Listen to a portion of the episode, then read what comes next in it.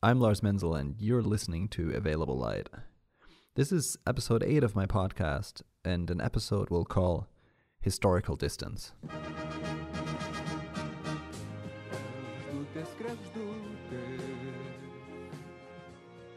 The further we get away from a specific time, the harder it becomes to understand.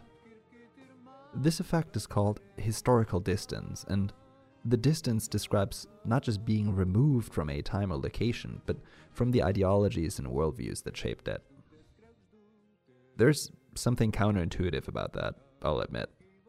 In hindsight, things usually become easier to understand. That's because we take what we know about history and assemble it into a picture of what happened. Or we even look at the pictures of that time and make sense of it by what's frozen in the frame.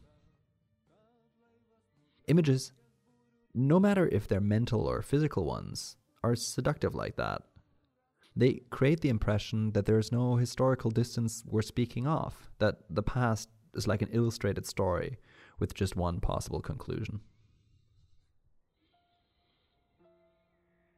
Let's begin with the ending then. Let's start by saying that Lithuanian photographer Vitas Luckus died after jumping out of the window of his fifth floor apartment in the winter of 1987. That his wife found him in the snow. Seconds earlier, Luckus had committed murder. There was a visitor at his place, and they had an argument about his photography. Luckus stabbed the guy with a kitchen knife, only to realize that the visitor was a KGB agent he chose death over punishment. Nobody quite knows what caused him to snap and what the argument was exactly about, but it is safe to say that Vitas Luckus and his work had never quite fit in. Maybe there was frustration in the room, maybe provocation. But what we do know is that he had been a rebel all of his life, even though he lived in a repressive Soviet state. Now, the rebellion wasn't so much political, it was rather a rebellion against convention itself. The photographer wanted to see the world differently. He wanted to rattle the bars of a normal life. And it set him up for conflict, at the same time as it made his photography so unusual and so great.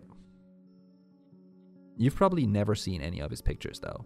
You've never heard of the photographer and his peers and neither had I until a few weeks ago. Photography is so dominated by iconic figures that some never quite reach fame, and no matter how great they are or once were, they become forgotten. It certainly didn't help the Lithuanian photographers' cause that they were tucked away behind the Iron Curtain during the Cold War. When I started looking into it, I discovered a world that's no longer hidden, but still largely overlooked. In Lithuania, the small Baltic northern European country, they carved out their very own visual language. It was pretty heavily influenced by Henri Cartier-Bresson, in that it was a rigid black and white reportage aesthetic that they took their pictures in.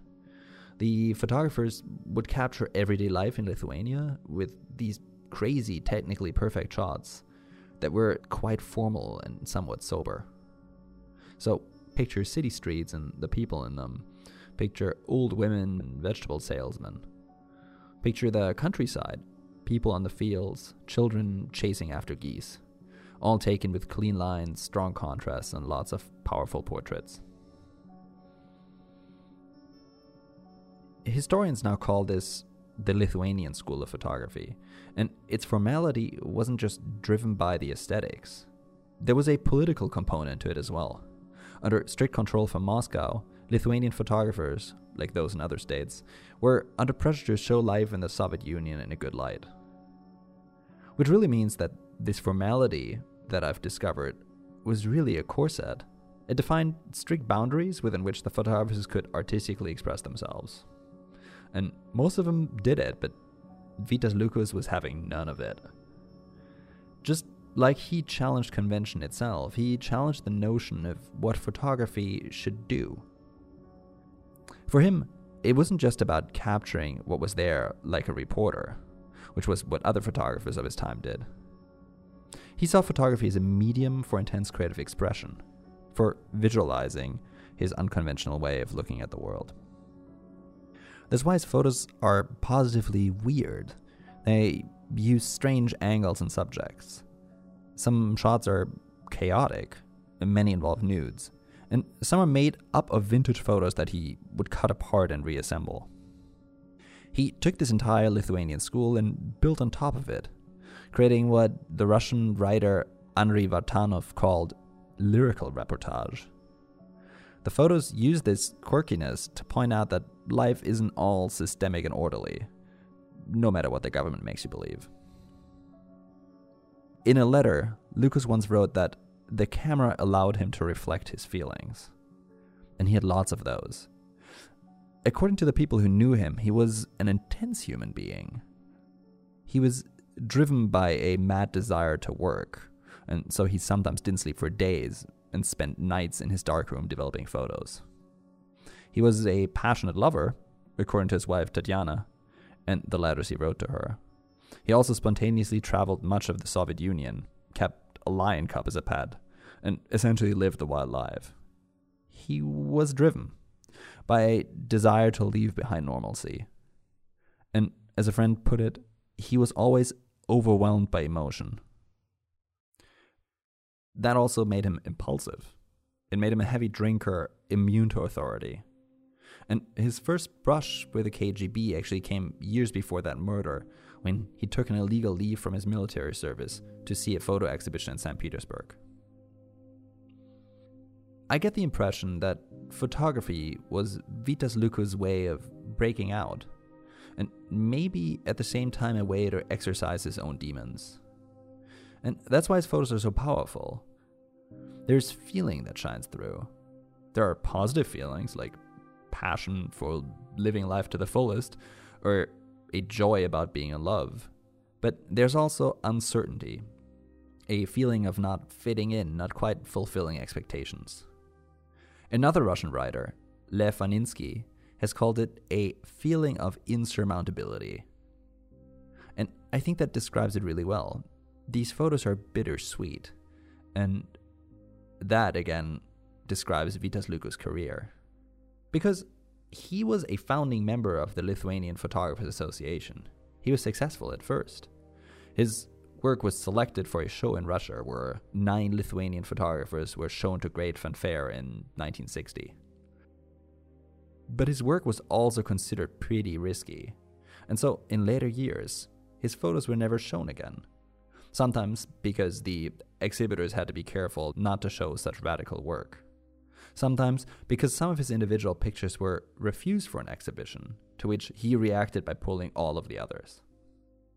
It was all or nothing for him, and so uh, Vitas Luckus became a revered outcast. His peers loved his work, but the public never got to see it. He had all these friends in the high echelons of Soviet photography, but those friends then refused to exhibit his work, even when he donated it to the museums they were running. Vitas Luckus' life ended with an argument about photography on that winter night in 1987. And while gruesome, all of that suddenly seems comprehensible, doesn't it? He had been this visionary artist. He had been weighted down by a system and ultimately cracked under pressure. But I don't think it is that simple. Vitas Luckus lived in a place and at a time so different from our own that I don't think we should just file it away as yet another rebel story. And look, I wanted to understand the conditions. I even went to Lithuania and visited Luckus' hometown. Uh, second. I saw an exhibition of his work at the Kaunas Photo Gallery and I walked through the streets in the pouring rain. But the Lithuania I visited didn't give me any clues. It is, of course, in the same place, but it runs in a completely different source code. There's a historical distance that feels insurmountable. And so for me, this story has two sides. It tells us something about a fascinating photographer and what might have shaped his work. And it tells us just as much about how we try to assess the lives of historical people based on the pictures we form in our heads. The past isn't just a story, It is the outcome of many tiny moments, of decisions, conditions, and circumstances. It is what happens when a person is out there in the world, tries to make sense of it, and is touched by many other lives in the process. So, I'm going to leave you with something that Vitas Luckus' widow Tatiana said many years later when she referred back to the years of their wild and rebellious life together.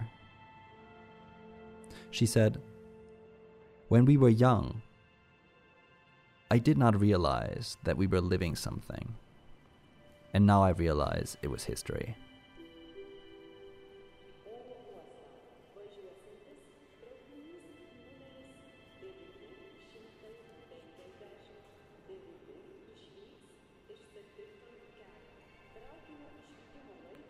Thanks for listening. This was episode 8 of Available Light, so there's seven other episodes you can go and check out right now on www.available.li. I'd be happy to hear how you like them. Until next time.